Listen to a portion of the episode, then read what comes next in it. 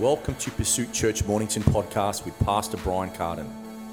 The message you're about to hear will help you build your faith in Christ and grow in the knowledge of His will. Let's go right into the message. Well, today I'm going to be talking about for the sake of the gospel, I will surrender. Now, I know this message is going to be one that most it'll be difficult to hear because surrendering is not in our nature. We don't really like the act of surrendering. Um, we see surrender happened all throughout military, through wars, through this history of time this, of life. And surrendering is not the greatest thing to happen, right? You know, it's kind of like you have to become this second tier person and say, I give everything that I have because I know that defeat is in front of me. And today, I want to encourage you that surrendering is not bad, it's not negative. Surrendering is probably the greatest thing that you will ever do when it comes to your relationship with God, when it comes to your commitment to God. The word surrender means to yield to the power of, it means to give control or to yield control, to give possession, to yield possession, to surrender, to give up completely, to forego everything especially in favor of another.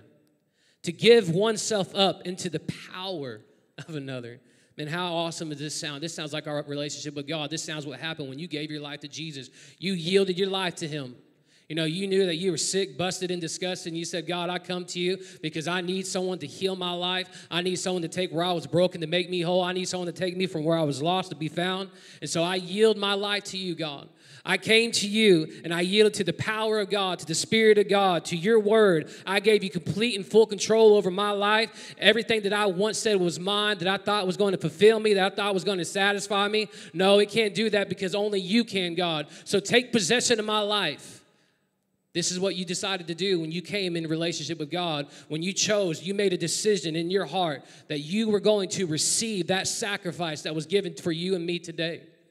You know, and there's many people in this world that have still yet to make that choice to follow after God, to surrender their life to God.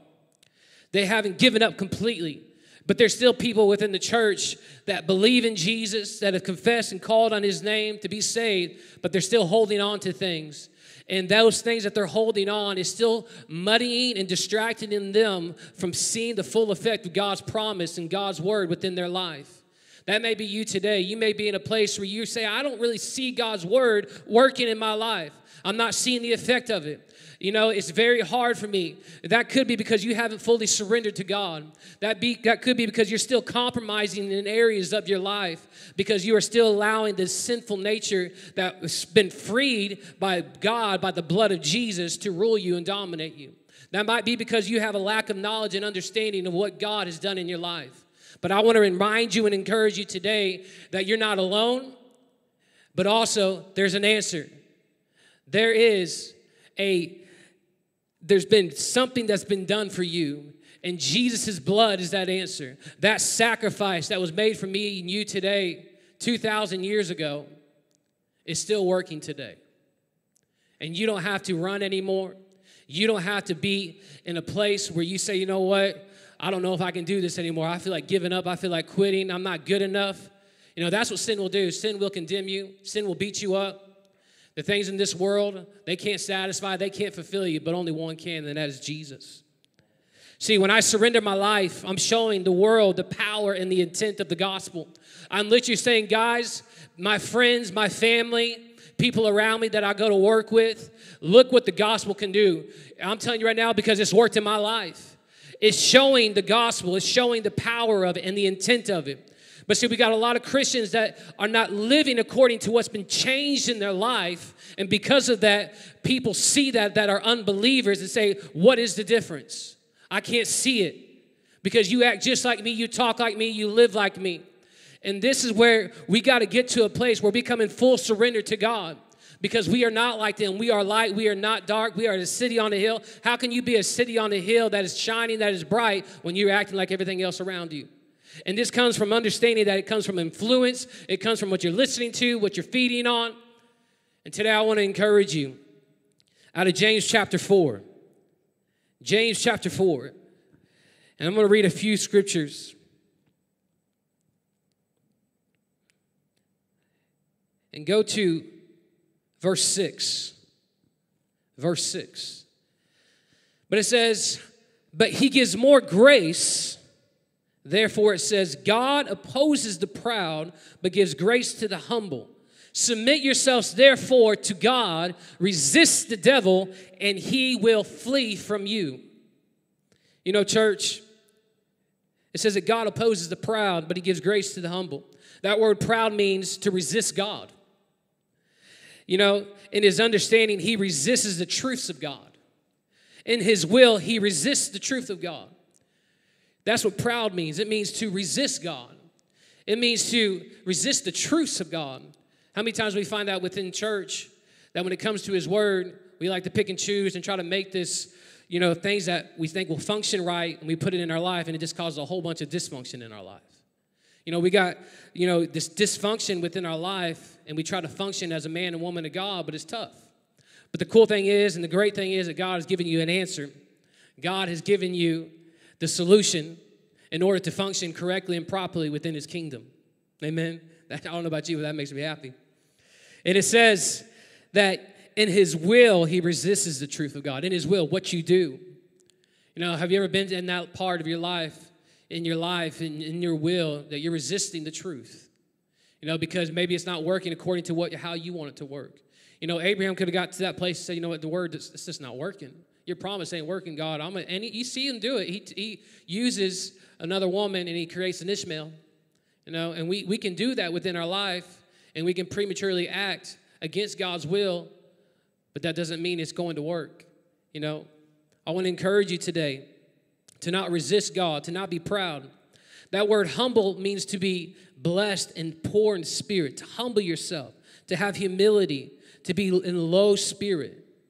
We see in the Beatitudes in Matthew chapter 5 that Jesus said, Blessed are the poor in spirit. This isn't talking about being poor and when it comes to money and stuff. No, it's talking about being poor in your spirit, coming before God, recognizing that He is greater than you and you are the lesser one.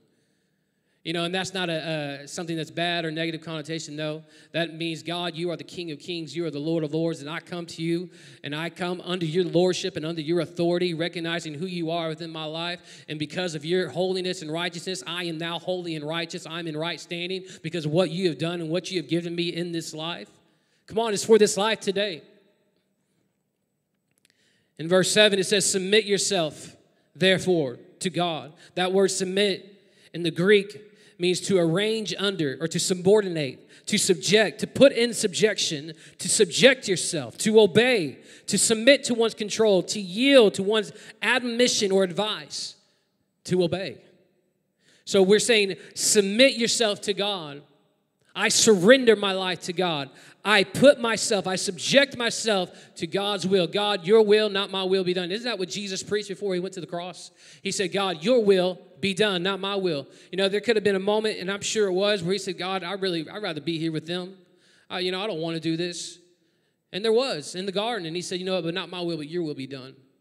You think about if Jesus wouldn't have given his life, that would have been a really big different story for us, right? But God, in his free will, or Jesus in his free will, gave his life for me and you today. He made that choice to say, Not my will, but your will be done. And this is what it is when we come to a relationship with God, we surrender our life.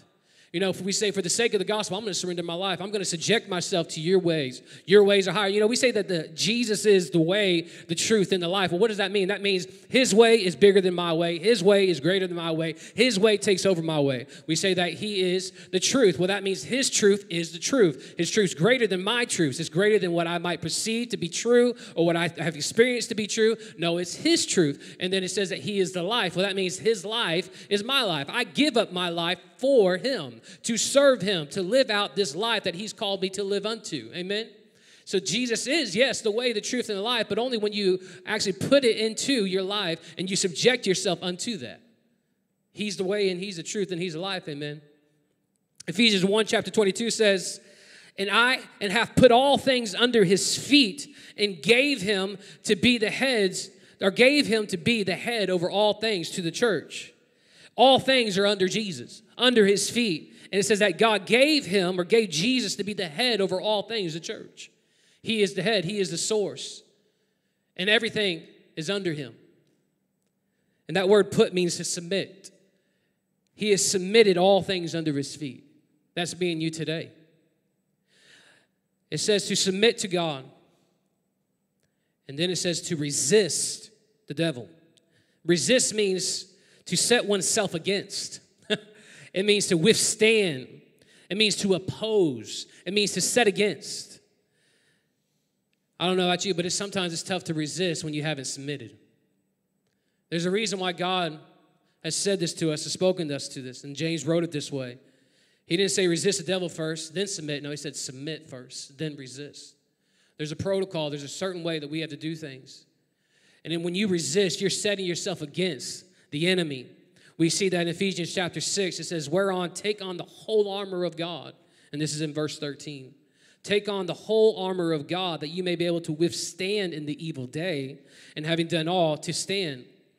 You know, if this isn't setting yourself up against the enemy, I don't know what is.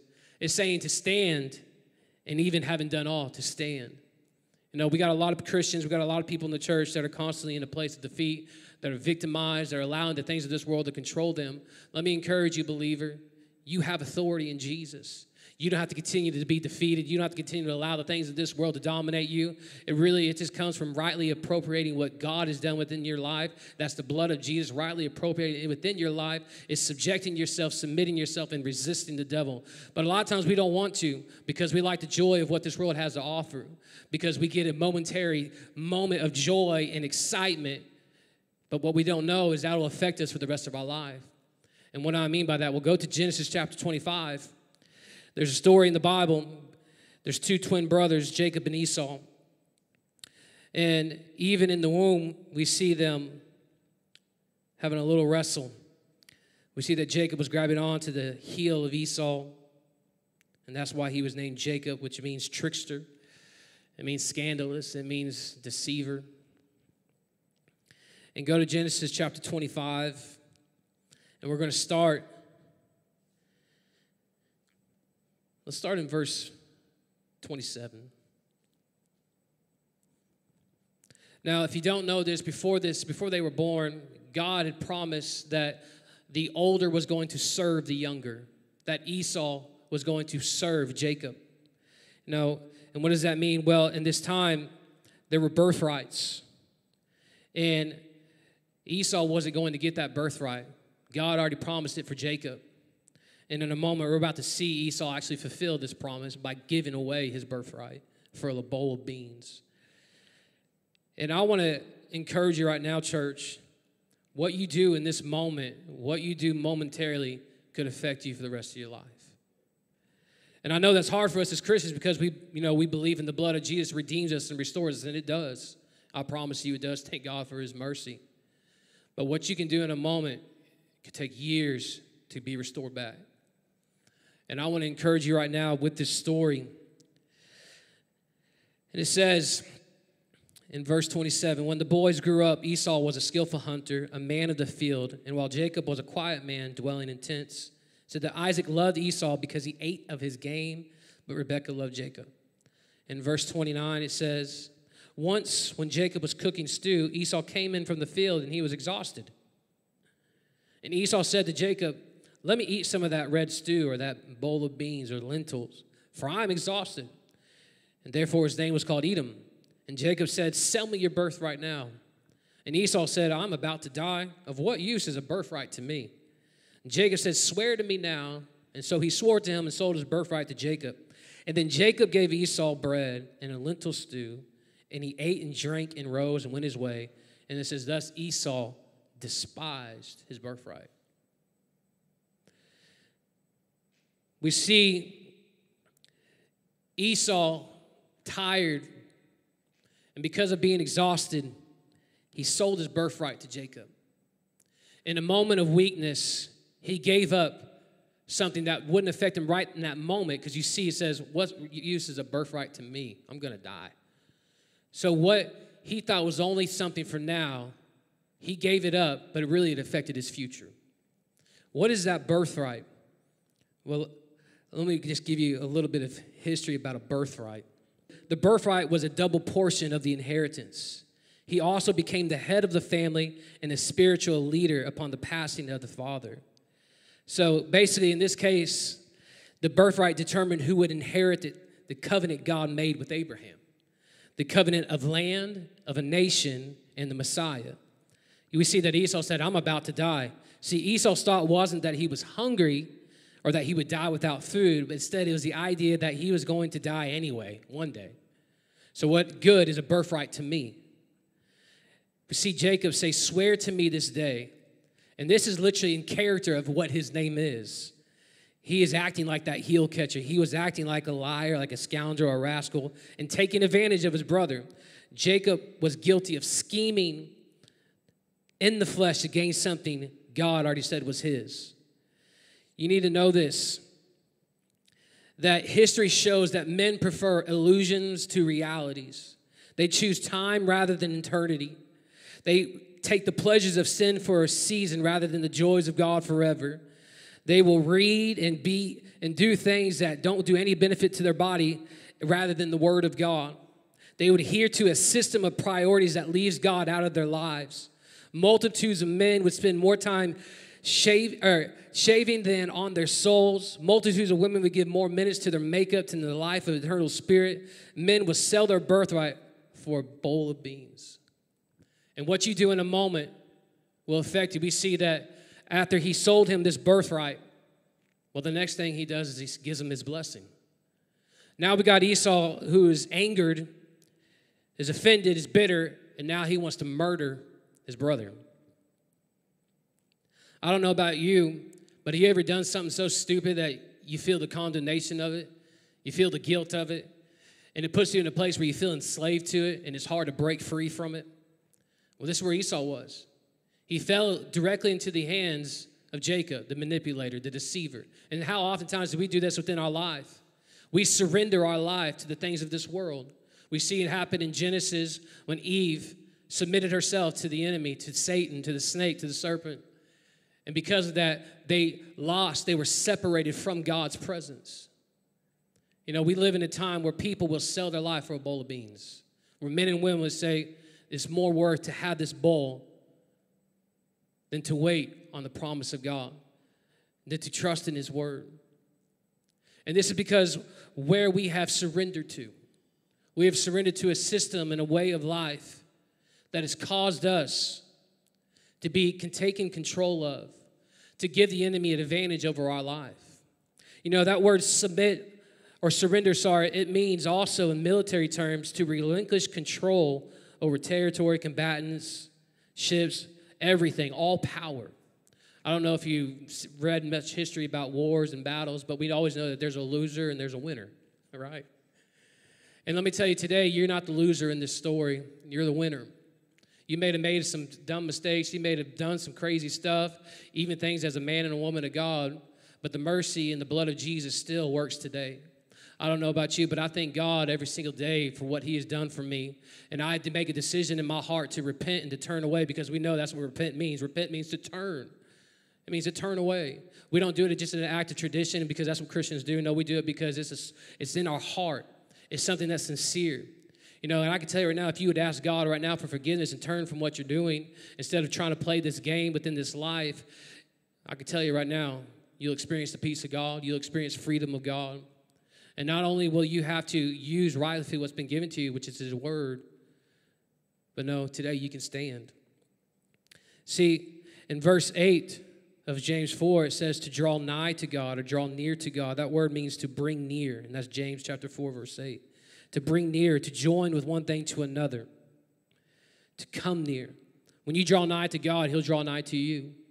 You know, a lot of times we're not drawing close to God. You know, you can see right now, wherever you are within your life, it's, literally, it's very easy to see why you're not experiencing the goodness of God and the best of God. It, be, it comes down to what are you doing every day? It comes down to what do you do in the morning? You know, are you preparing just for a normal day or are you preparing to battle? I know sometimes we think, like, is it really that serious? Yes, it is. Because this isn't a battle that's fought through flesh and blood, but it's a spiritual battle. And if you're not ready in the spirit, if you're not built up in the spirit, how are you going to do anything for God of greatness? You know, too many times we think about just life. You know, we think about making more money, having more stuff, you know, doing more, which all that really, it doesn't do nothing. It doesn't add up to what God has done for us. It doesn't add up to this walk into this surrender of God. No, we have to come to a place where we fully surrender everything. We give it all up. You know, you got to understand in 2 Corinthians 5 17, it says, Anyone that is in Christ, he is a new creation. The old has passed away. Behold, the new has come. In Ephesians chapter 2, verse 10, For you are his workmanship, created in Christ Jesus, for good works, which God prepared beforehand that we should walk in them. You know, this is who we are. You're children of God. We're a man and woman of God. We are in Christ. And when we take that place in Christ, it says, For you are his workmanship, created in Christ Jesus for good works. When we surrender our life to God, we are ultimately saying, We worship you. In Genesis 25, again, we see that Esau gave up his birthright for a bowl of beans. What he did in a moment affected him for years. We see that after this time, Esau went away offended and bitter and wanting to murder his brother. Now you go to Genesis chapter 33. Now Jacob knows that his brother wants to kill him, and this is why his mother got him out of there before Esau could do what he wanted to do. Esau, what he didn't value in his life at the moment, took great, took great cost for his future. And that's what I'm going to tell you today. What you do right now, if it goes against God, if it goes against his word, if you commit things and compromise, what you do now, it could cost you a lot within your future. Because we know that the wages of sin is death. We think for some reason as Christians that doesn't, uh, it's not going to happen in our life. It will. No, there's, there's a law in place still. Thank God for the blood of Jesus again and his mercy. But when we don't rightly put that in our life and use it, you know, because this isn't necessarily just like a get out of jail free card. It's more so, God, because of what you've done, you've empowered me to live holy, to live righteous. A lot of times I think we, you know, we might think we're saved, but what does it mean to be saved? Well, we know saved means to love God. Well, what does it mean to love God? It means to obey. You know, it, it's not just something that we say or something that we do just for the sake of having it, a banner over our head. No, it's saying, God, I give you my life. I commit to you. You know, I know this may sound hardline and this may sound like, well, that's not the God I serve, but uh, the reality is it is. Now, you may have been led astray and maybe believe something differently, and, if you believe that way, I pray that by the mercy of God, you know, that you've experienced the goodness of God in your life. But a lot of times I feel like we forfeit it because of things and, pre- and ideas and preconceived ideas within our mind. But let me help you today.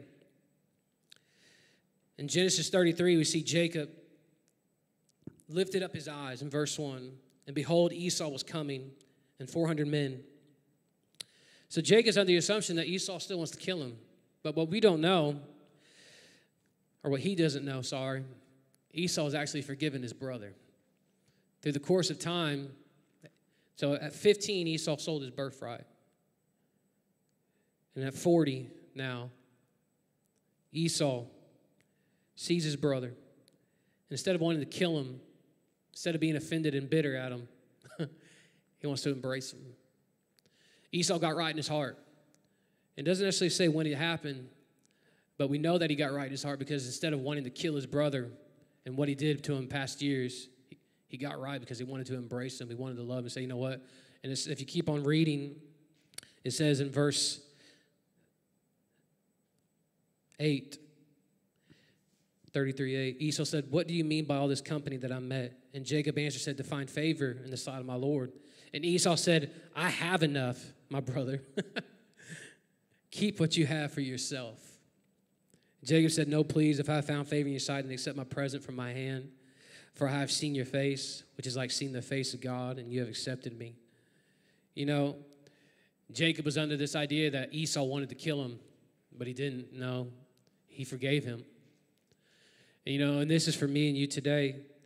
It's an act of surrendering. At one moment, Esau surrendered his life to God. He surrendered what he was offended about what he wanted to murder Jacob for, and he surrendered himself and he said, No, I'm not going to do this. I'm going to let it go. I'm going to get right in my heart. And we have to do this same thing. It says in, to not in uh, 1 John 2:15, do not love the world or the things in this world. If anyone loves the world, the love of the Father is not in him. You know, it's hard to be a Christian and to love the things of this world. How can you love the things of this world and try to be a friend of God? You can't. It doesn't work.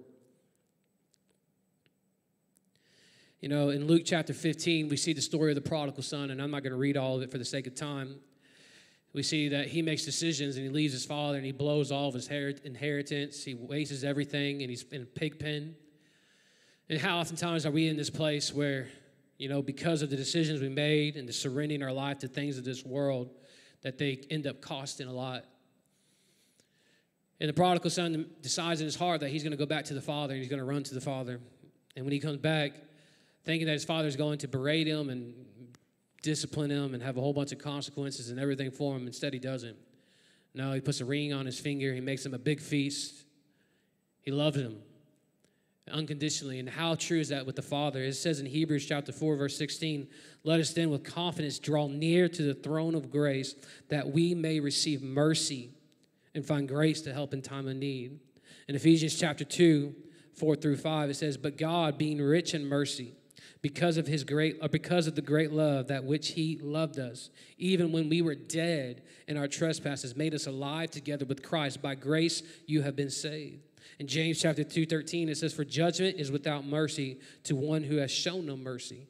Mercy triumphs over judgment. This is honestly is the god you serve is a god of mercy. He loves you. God is, wants you to succeed. God wants you to walk according to Him, to the kingdom of God, to your spirit. God has given you every answer, every avenue, every way for you to escape things of this world and not be a slave to it. In Matthew chapter 5, verse 16, you know, when we surrender to God, not only is it a witness to ourselves, but it's a witness to the people around us. And this is what the act of surrendering does and submitting to God it shows people who we are. In Matthew 5 16, it says, In the same way, let your light shine before others, so that it may see your good works and give glory to your Father who is in heaven.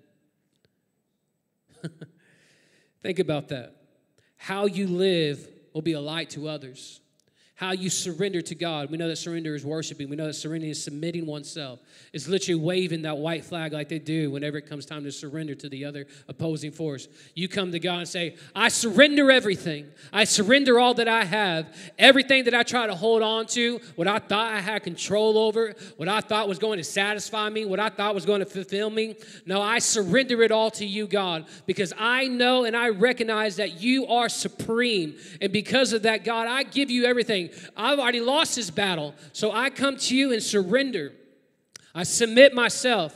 I've been surrendering my life to the devil. I've been surrendering my life to the things of this world. And all I've received from it is a life of punishment, is a life of defeat, is a life where I've just experienced no satisfaction, no fulfillment. It's almost taken and costed my life. But God, I'm over. I'm done with it. I surrender my life to you. And when you do that, it's a witness to people. What, I mean by that? Well, I know stories of people, and I use my father a lot because I look up to my dad, and I just see the testimony of what God's done in his life. If he wouldn't have done what he did, I probably wouldn't be on this stage ministering to you today. But he made a decision to surrender his life to God. And because of that surrender, it affected his whole family. It affected a generation. I'm telling you right now, Esau, what he did negatively affected him negatively. But what we do right now, if we surrender our life to God right now in this moment, it will affect you for the rest of your life. What my dad did in 1996 affected his whole generation. It affected his kids. It's going to affect his kids' kids, their kids. It's going to continue on. And I believe that same promise is for you today. What you have surrendered to God, what you have given up for the sake of the gospel, is going to affect your family. It's going to affect their family. And that's in all aspects of life, whether it may be just within uh, not being uh, committed to sin and living a life full of sin and being dominated sin, or that means being blessed, whatever the, uh, the issues are. No, when you make that decision to surrender to God, it's going to perpetuate into the lives of your family members. It's going to continue to move forward. It says, Let your light shine before others. This is the life of a Christian. We're a witness. As we surrender to God and we can continue to live this life of surrender, people see it.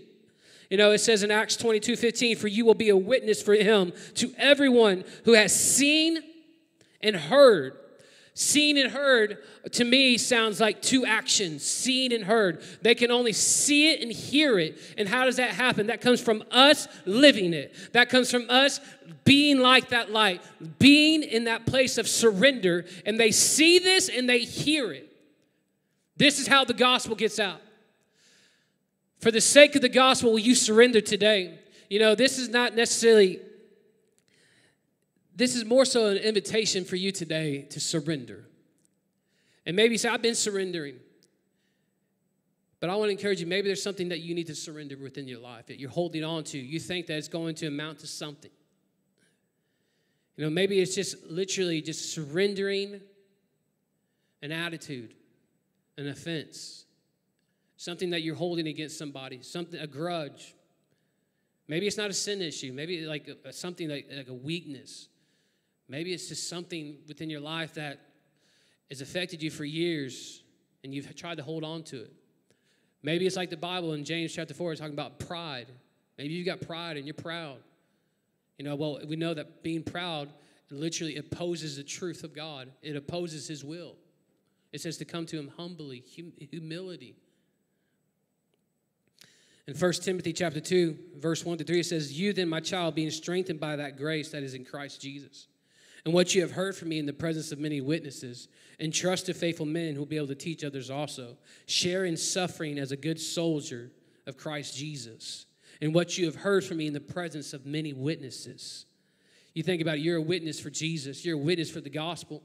And as people are around you, they're going to see that, they're going to experience that. You know, we are living in a time right now where people need the gospel more than ever, and it's only going to come through me and you. You know, do we think that by default, one day someone's going to say, Oh, I want to go to church? You know, I want to give my life to God. And maybe there is stories like that.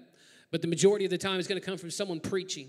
It's going to be someone being bold enough and unashamed of the gospel to speak up, to live it within their life, to live it within their words, to live it within their family, to have this attitude. You know, if the attitude of Christians is constantly being broken, beaten, and, and defeated, I, I wouldn't want to be a Christian myself. No, we have to understand that we are his workmanship. We are seated in heavenly places with Christ. We are new creatures. We are new creation. We got to live, start living according to His Word and not to the world. We got to still, we got to consider that the world's way and the view of church isn't necessarily the right way. You know, they have tried to make it look like one thing. I don't know if you ever watch TV shows. They, they make Christians and make church just look, honestly, uh, like a joke. It's because it's secular, because the world doesn't understand. And how would they if they haven't been enlightened and haven't received and tasted? And so we're allowing the world to dictate how the church should be. The reality is that's not true. Guys, we have to be spiritually on guard. We have to keep our heart ready. We have to be the voice that is talking to people about who Jesus is. We can't let something that's secular and let something of this world try to tell people what the church is and what God is. It just doesn't work because it's going to come out wrong. It's going to come out by default distorted from the truth, and it's going to cause people to compromise and really not embrace the truth and know the truth. We as Christians today, we get to live a life of surrender. We get to live a life of surrendering to God. I don't know about you, but I know that when I make a decision in my heart every day to surrender my will to Him, I encounter Him, I experience Him, I see the benefit of His Word work in my life. You know, and it's not like at that every season. Like, mean, sometimes we think that we got to always have this God moment in our life every single day. It's not like that. Sometimes you just need faith just to be married. sometimes you just need faith to love people. Sometimes you just you just you, you, you need that joy just to overcome what you got to go through and, and, and work. You know, it's not like every moment it has to be like you just your spirit's is strong and you're you know it's not because we don't live by feeling and emotion. Sometimes it's just you know, you feel like you're barely getting through, and that's okay. But your trust and your reliance is on God. You're surrendering to Him. It's not every day where you feel like you're at Disney World and on a roller coaster. I know I read this one time and I, I heard this from someone. It's hard to be mad when you're on a jet ski. I don't know about you if you've ever been on a jet ski. Uh, try frowning, and it ain't gonna work. a jet ski, you're gonna have a lot of fun. It's a lot of joy. It's the same way with God. It should, feel, it should feel like you're on a jet ski, even in the hard times, you know? And when it is tough, when there's challenges, what do we do? Well, we trust in God. We surrender more. We, we, get, we understand that God, my life is for you. And there's moments where it's tough, there's moments where it's a challenge. But God, I thank you for your mercy. You're rich in your mercy, you're rich in your grace. God, I come to you boldly to this throne room and I obtain mercy to help in time of need. God, I understand that I'm a new creation. I'm a, I have a new nature. God, for some reason, I keep on living according to this old nature and I'm living according to the flesh, and all I'm seeing is is just more flesh. But guys, let me tell you when you surrender your life to God, for the sake of the gospel, not only will you experience the benefit and see the effect of the gospel in your life, but also people around you will. Your family will. Again, if my father and my mother never did what they did, I probably wouldn't be here today. And that probably is the same story for you. And if that is a testimony for you, you think about your kids, you think about where they're going to be because of what you do. You know, I know for me, in my house, I'm going to train and raise my son up to love God, even when it's difficult, even when I know there's going to be challenges ahead, because there's going to be influences, there's going to be things in this world that are going to try to grab his attention. But how much more should we be leading people in that way of Christ? You know, don't be ashamed today. Don't be shy, timid, because that's not Christian. You know, I've heard this before that our life with Christ is supposed to be private. There's nothing private about your life, man or woman of God. No, it's literally public. You publicly declare that Jesus Christ is Lord. Everything we see about Jesus' ministry is public. Your life is a public testimony of what God has done. Or it's not supposed to be made in private. Why do you think we come to the house of God? It's showing publicly who we are. Why do you think we get water baptized? It's publicly declaring what God has changed within us. This isn't private, this is public. And it's for the sake of people seeing God and experiencing God. It's for the sake of the gospel to be made effect within their life, have effect within their life. My prayer today for you is to not be like Esau and to waste years because of a momentary sin or a momentary weakness. You know, he thought in that moment, I didn't need this birthright. I need food over this birthright. Don't be like that. Make a decision. You know what? I'm not going to compromise just because it's going to be a quick fix. I'm not going to settle. I'm going to wait it out. I'm going to trust in God. And maybe that's the word for you today is there's things and decisions for you to make. Don't make too quick of a decision. Don't make it so haste of it. Be patient. Slow down. Pray. Trust in God. And I feel that in my spirit. Trust in God. Be slow. The Bible says to be slow to speak, be slow to anger, quick to listen. You know, trust in God with your whole heart. Lean not into your own understanding, but acknowledge Him in all your ways, and He will what? He will direct your paths. This is the God we serve. It's a joy to know that where there's no answers found in this world and the things of this world, He has the answers. And I know at times it doesn't feel like it, but if you continue to trust on and hold on to His word, you will see it work in your life.